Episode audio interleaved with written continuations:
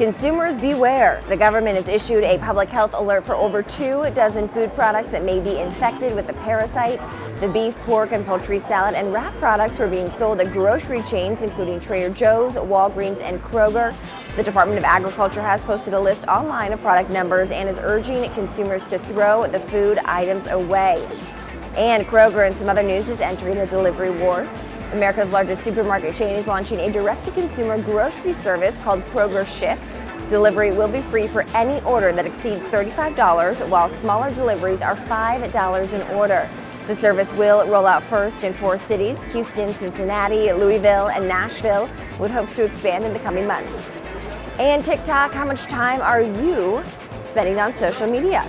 Facebook and Instagram are launching a new set of features to help users manage time spent on the platforms. A new dashboard is going to keep track of how many minutes or hours are spent on the app and alert users when they pass a preset time limit.